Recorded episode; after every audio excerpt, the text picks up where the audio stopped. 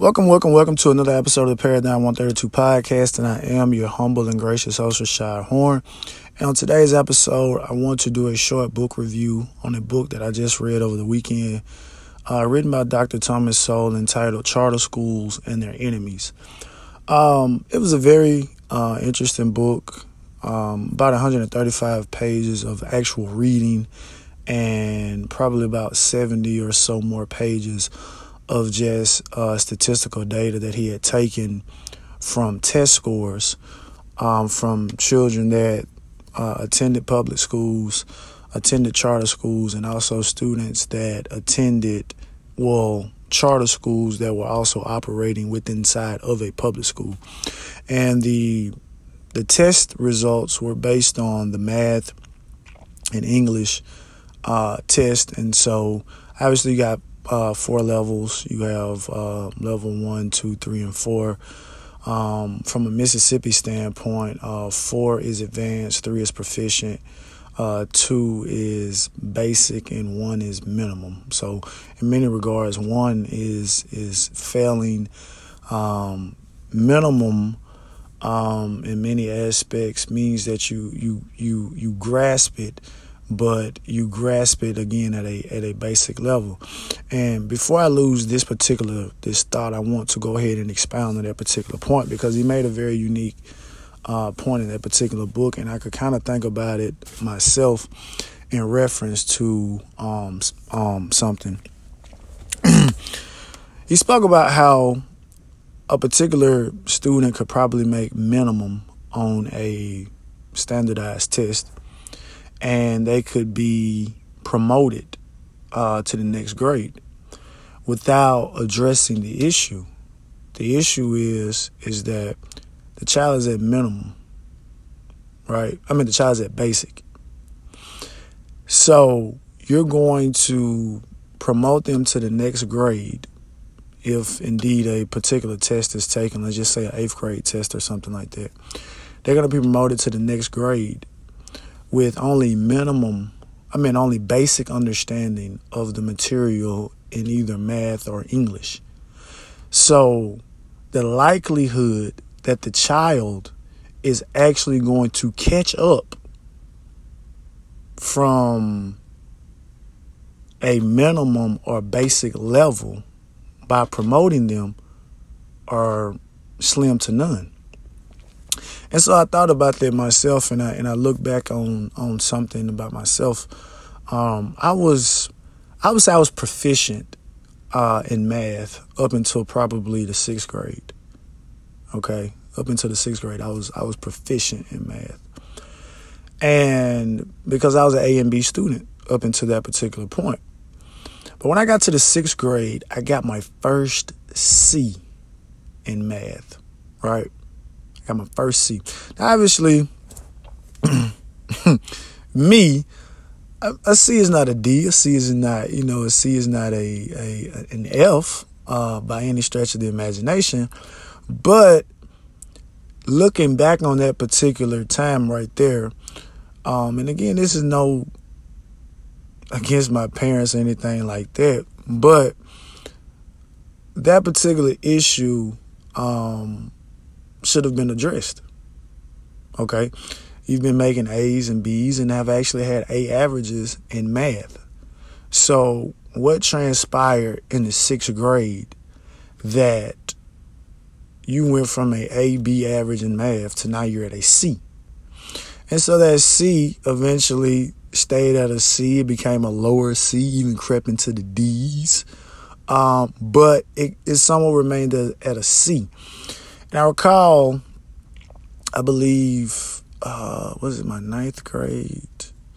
I can't remember what grade I was in. It may have been my last year of high school. And we were in math class, and the initial teacher that they had, I just absolutely could not understand her teaching. Um, but majority of the kids could could vibe with her, but I just I just couldn't grasp her way of teaching. Um, luckily for me, she ended up getting pregnant and had to go on maternity leave. And so they brought in a substitute teacher. And I could understand her way of teaching great. And so I went from like a D average um, from the other teacher to all the way up into a B average under this particular teacher. So I would always say, you know, I wasn't good in math, but I'm just like, well, you've shown the propensity to make B's in math, so it's not the aspect that you're not good in something. Math is one of those type of things where you just have to you have to work on it, right? It's not like something where you can just memorize and just write answers down, you know. And so it kind of plays into that whole aspect of um, people kind of run away from things that they have to continue to work at, right? You know, when things don't come easy, uh, some people like to run to the challenge, whereas others like to, you know, fall down by the wayside. But anyway getting back on topic. So, one of the things that he, um, in reference to a charter school, in the event that a child um, gets basic or minimum on the math section, the child will not be promoted. The issue will be um, addressed. Now, however, one of the things um, detractors uh, say about in reference to charter schools is that what they do with low performing students to keep their reputation up as far as you know the amount of percentage of kids that make threes and fours on these particular tests is they drop you know they don't allow for the kids to continue to go into school because your grades are weighing down the overall appeal of a charter school which is supposed to be a superior alternative from an educational standpoint to public schools right so again, so that's what you know some of the detractors say. So while that, whereas I'm doing a a book book review of the book, um, you know, I just want to interject some of those particular um, things as well. So one of the things that the advantages that um, which is also a disadvantage again that a detractor, um, which he he notated this in the book. Um, they have a zero tolerance for behavioral issues um, at charter schools um, beha- because the environment that is trying to be um, set is an environment in which you you're there to learn. You're not there to goof off to be a class clown. Um, he talked about one particular example where um, there was a school where one of the students um, made some sexual advances um, at one of the um, teachers. Uh, she sent the student to the office, you know, hoping for disciplinary uh, actions, and the student was told to return back to class.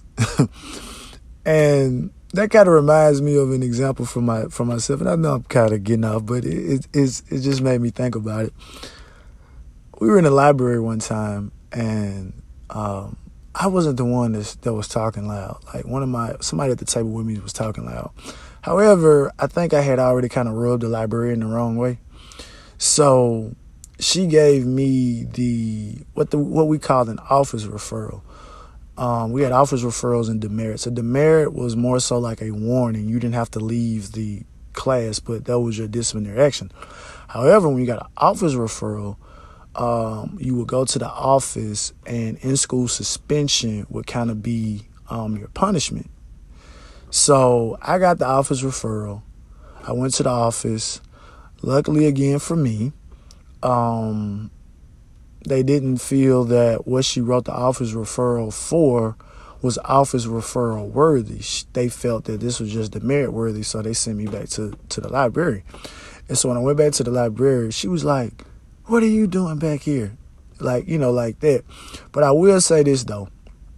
After that incident, uh, me and that librarian, we had a um, a very um, good relationship. Um, after that, I never was um, disruptive um, in the library um, again, and we, you know, we when I would go to the library and stuff like that to check out books for research projects and stuff like this, she was always cordial with me and you know, um, I was always cordial with her um, afterwards after that particular event. So you know, kind of grew a, a, respect for one another after that. But getting back to the book, so essentially, a situation like that would never happen at a charter school if a student did make those type of advances at a an educator, they would be removed from the school altogether. Now, one of the things that the detractors um, say about that is it's not fair for charter schools to have such a strenuous or just such a stern uh, disciplinary uh, system because what ends up happening is is those particular students ha- will be you know forced to go back to a public school. And public schools while they have different provisions available at least i'm speaking from a southern perspective i can't speak from other regions but at least from the school district that i attended if you were a real real troublemaker they would send you to alternative school right if you were somewhat of a troublemaker, you, obviously you had in school suspension. And if you were just, you know, every now and again, like I said, you get a demerit or something like that, that's what they kept it. But also, the thing of it is, is that it's the public school's job because it's, it's, it's money on the line. For them to have as many children attending school, that's the incentive, right? And so, one of the biggest things that he's trying to highlight in this particular book is that many public schools, their first initial emphasis is not educating the child.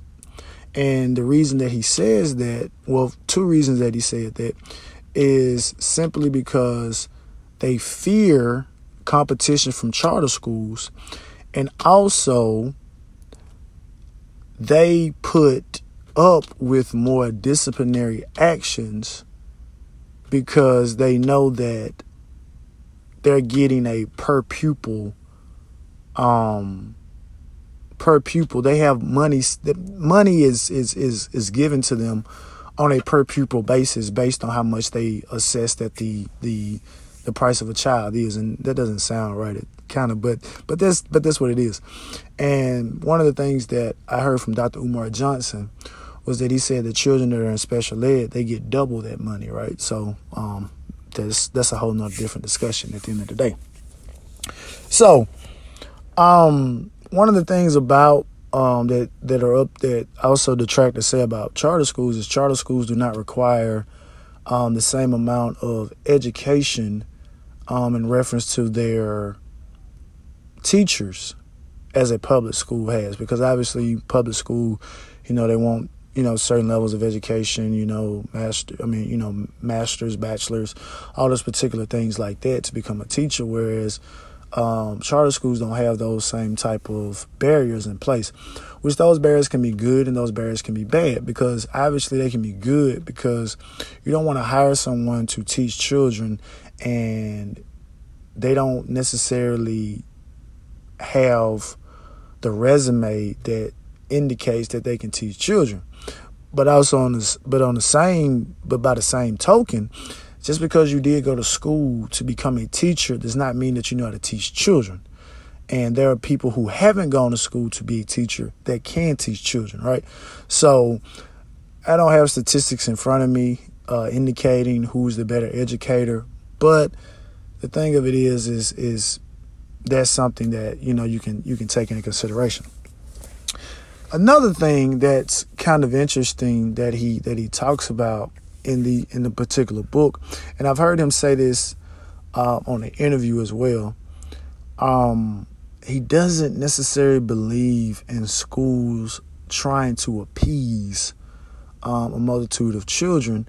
Um, and this is kind of, I don't want to say it's controversial by any stretch, but I don't wholeheartedly agree um, with that particular assessment in reference to feeling that schools shouldn't offer a lot of soft type of subjects to appease certain students, you know, like certain elective based courses, you know.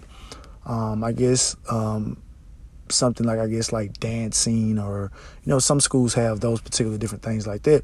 But obviously when you have a lot of students at a school, you're getting a lot of money per pupil, which means that you can you have more money at your disposal to offer more um, a larger variety of things to do, which I guess if I'm taking it from his vantage point, it's it's almost like okay, you're offering these other alternative things to do, and they end up becoming somewhat of distractions, and they're taken away from the students' learning capacity. Um, you have instances in which children are good at other things, but are struggling in, in the in the core subjects of math, um, science, reading. They're struggling in those core courses, but they're doing exceptionally well in a selective course over here, right? And one of the other things that he that he talked about in reference to the money that public schools get from um, the number of students that they have is that, as he says, detractors will argue that a reduction in the students leads to less money, which leads to them not being able to accomplish everything it is that they want to accomplish. And he hits back with there multiple schools who get less money than a lot of these other schools, and they're doing very well. And so he talked about like um, New York and Baltimore and other, you know, particular school districts like that, some of the larger school districts, where a lot of the schools are actually, you know, closing down.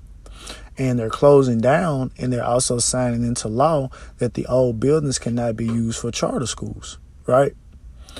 And so based on the ref based on just reading this book, I believe this obviously this book was written prior to um, Gavin Newsom, uh, the California governor, being um, elected because he's uh, Thomas Sowell. He lives in California, and so he was just talking about a lot of the legislation that had been signed into place um, in New York as well as into California that is um, making it very very hard uh, to open and operate charter schools, um, essentially because um, teachers' unions would not get dues from teachers who work at charter schools.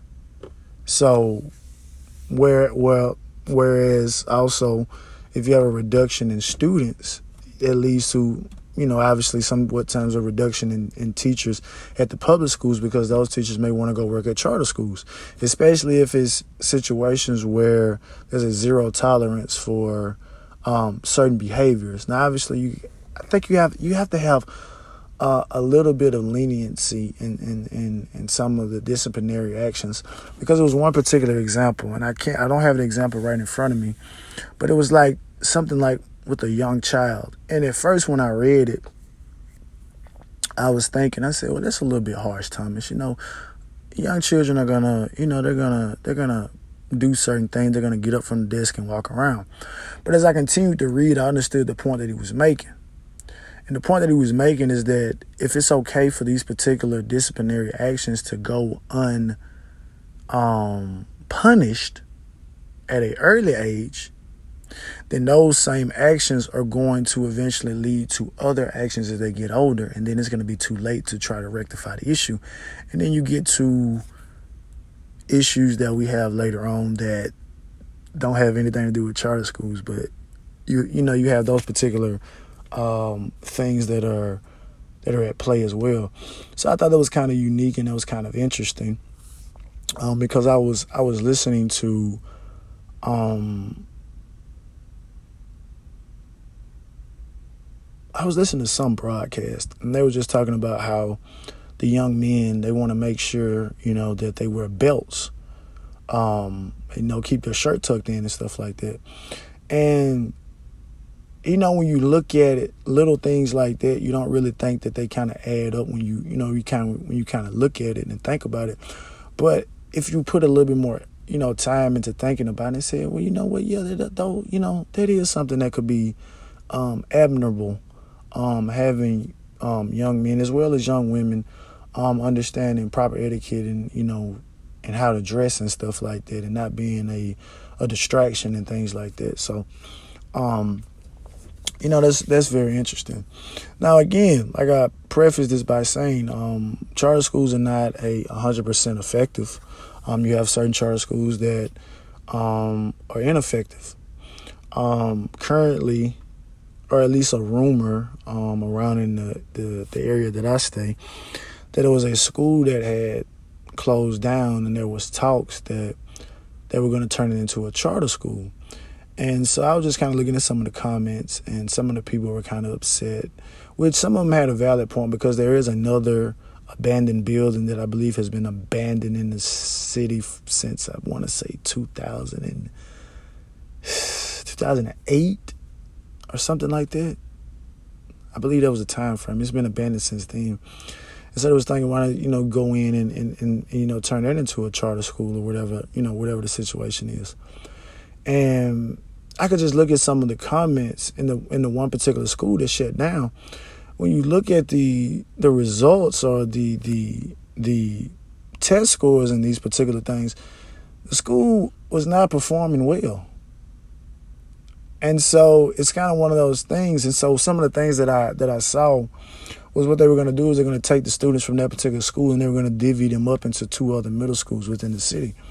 And so some of the things that the people said were that you're going to have students that come from areas that uh, don't necessarily have the best relationships going to school with one another.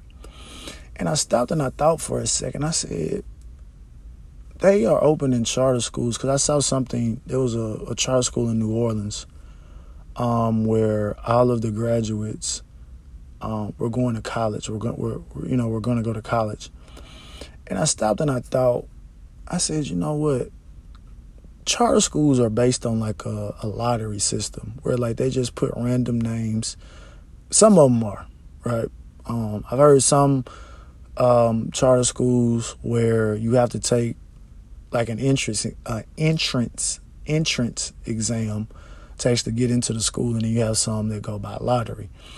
But just say you do use the lottery system to to pick the children the chances are you're probably going to have children that come from neighborhoods, and I'm just using New Orleans for instance. You're probably going to have kids that come from neighborhoods and areas that, from a historical standpoint, those particular areas don't have the best relationships. However, none of that foolishness spills over into the charter school. So it's being allowed to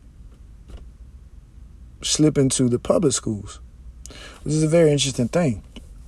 But again, going back to what Dr. Sowell said, if your sole focus is not educating children, then you're going to let things like that slip in there. You're going to allow for children who are not there to learn um, disrupt classrooms, make life hard for teachers. But the thing about it is that it wouldn't be right. It wouldn't be fair to say that if children don't want to learn, you should kick them out. And we all probably watched Lean on Me, and that's exactly what Morgan Freeman did, you know, depicting that particular character from that movie. Is let's get the ones that don't want to be here out of here. And let's turn this back into this particular environment. And a public school would not risk doing something like that for the simple fact you're gonna get backlash from the parents and even if you didn't get the backlash from the parents, you're going to not get as much money from the government to operate the school. And due to the fact that a lot of these particular schools have individuals who have all these particular degrees, but somehow mismanage money. it's startling and I'm not even gonna and and I'm gonna say mismanaged because I don't wanna I don't wanna accuse um other people of you know just just just stealing money which you know obviously that that that occurs in some of these schools as well but what you're gonna say y'all have all these degrees but yet somehow you're able to mismanage this money and feel like we need more money to come in so you can continue to mismanage the money right and no one is, you know, you're not held accountable, which is another thing, another point that he brought up about charter schools. Charter schools are held accountable by parents. So the charter school is not performing. The taxpayers can say, "Well, we don't want to continue to donate tax money towards this school because it's not doing anything. It's not. It's not increasing the educational level for the students." So it becomes of the utmost importance to say that, well, I have to teach because my job is on the line. Whereas if you're from a, a public school aspect and again, this is not all of them, but a lot of them, their first priority is make sure we have enough students in school so that we can make sure that we get this money so we can, you know, all those particular different things. So if a child has behavioral issues, we're going to do everything in our power to make sure that the child is going to be there, whether we have to suspend them for five days and bring them back to the school. You're not solving the problem. And so I kind of think that that's one of the issues that coincides with teachers and they talk about teacher pay. Because I'm gonna, to, I'm gonna ask a teacher you know, I'm gonna ask a teacher. Um, I'm gonna ask one, and I'm gonna ask them if you didn't have to deal with children that um, gave you uh, disciplinary issues and things like that, um, along with you know some other things. You know, would you feel that you need more money? Because I know that's one of the things that they have to deal with. Because you deal with the students and then sometimes you have disgruntled parents that come up there. And so I'm just like wouldn't it be nice if if you didn't have to worry about any of that? You could go to school or go you know go to work and there's no disruptions. All the kids are you know astute. Everyone did their homework. You don't have to uh, chastise or discipline anybody or anything like that. So you know I'm I'm wondering. But I'm sure they probably still want more money. But I just I would be interested to know some of the other factors aside from uh, disciplinary issues that go into um, those particular things like that, right? But um, it's an interesting book. Like I said, it's 135 pages. Like I said, I like to read it um, just in case I want to highlight something um, to present. And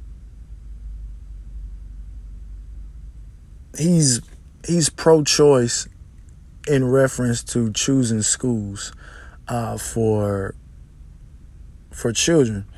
That was one of the things that his uh, professor um, Milton Friedman talked about in reference to like a negative income tax, where the income tax, the negative income tax for people that were um, low income could use their negative income tax to be somewhat of a, you know, voucher system for low income parents to allow for their ch- to choose where they want to send their kids. So instead of getting income tax money back for carrying the child, you know, whatever the amount is, that money could be subsidized to pay for somewhat of a yearly tuition um, at a charter school to make sure that your child is getting the best, um, or at least one of the best forms of education um, out there. But as the book goes on to say, there is a fight um, to minimize the amount of charter schools.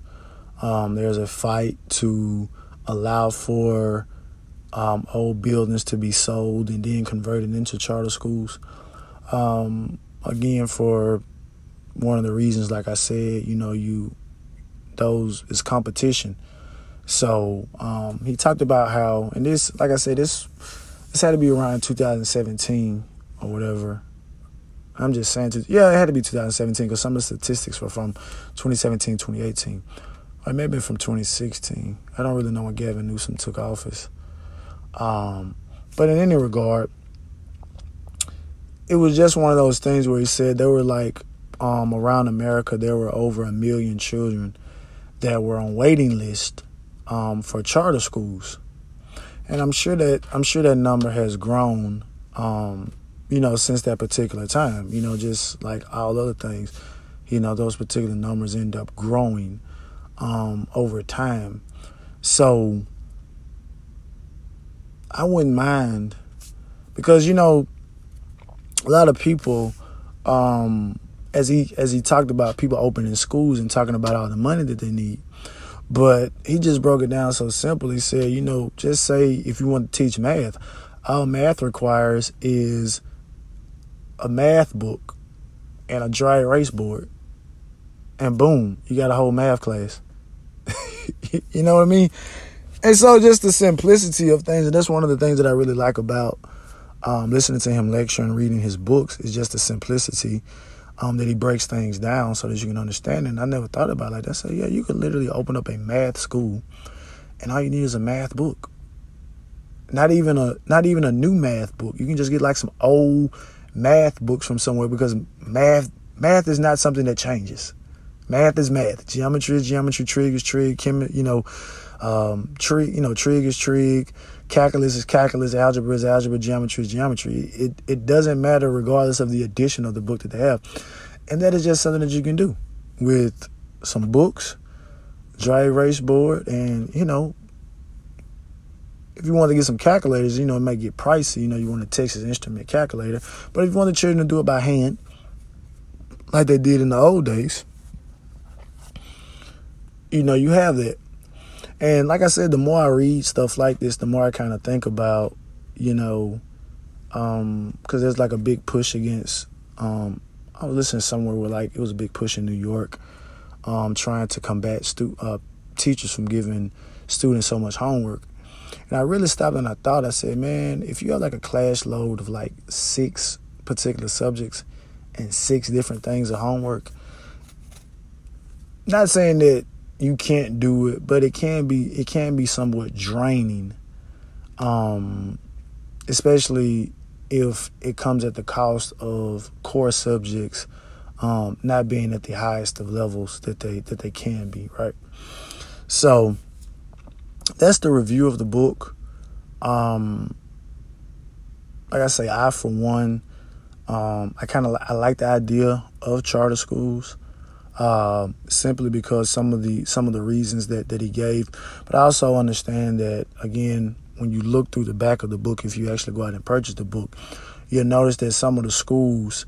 Um, kids were still getting quality educations in public schools, right? And so again, that wasn't again that wasn't the purpose of his book to bash public schools, but his his notion is is that parents should have the choice the education of a, of a person's child um, should be in the hands of the parent and whatever the parent wants to do. And there shouldn't be legislation, there shouldn't be a teachers union, there shouldn't be other government officials that tell parents that, hey, your only option is to go to public school. You know what I mean? Go to public school. You know, we're not gonna you're not gonna issue out any vouchers, any you know, anything like that.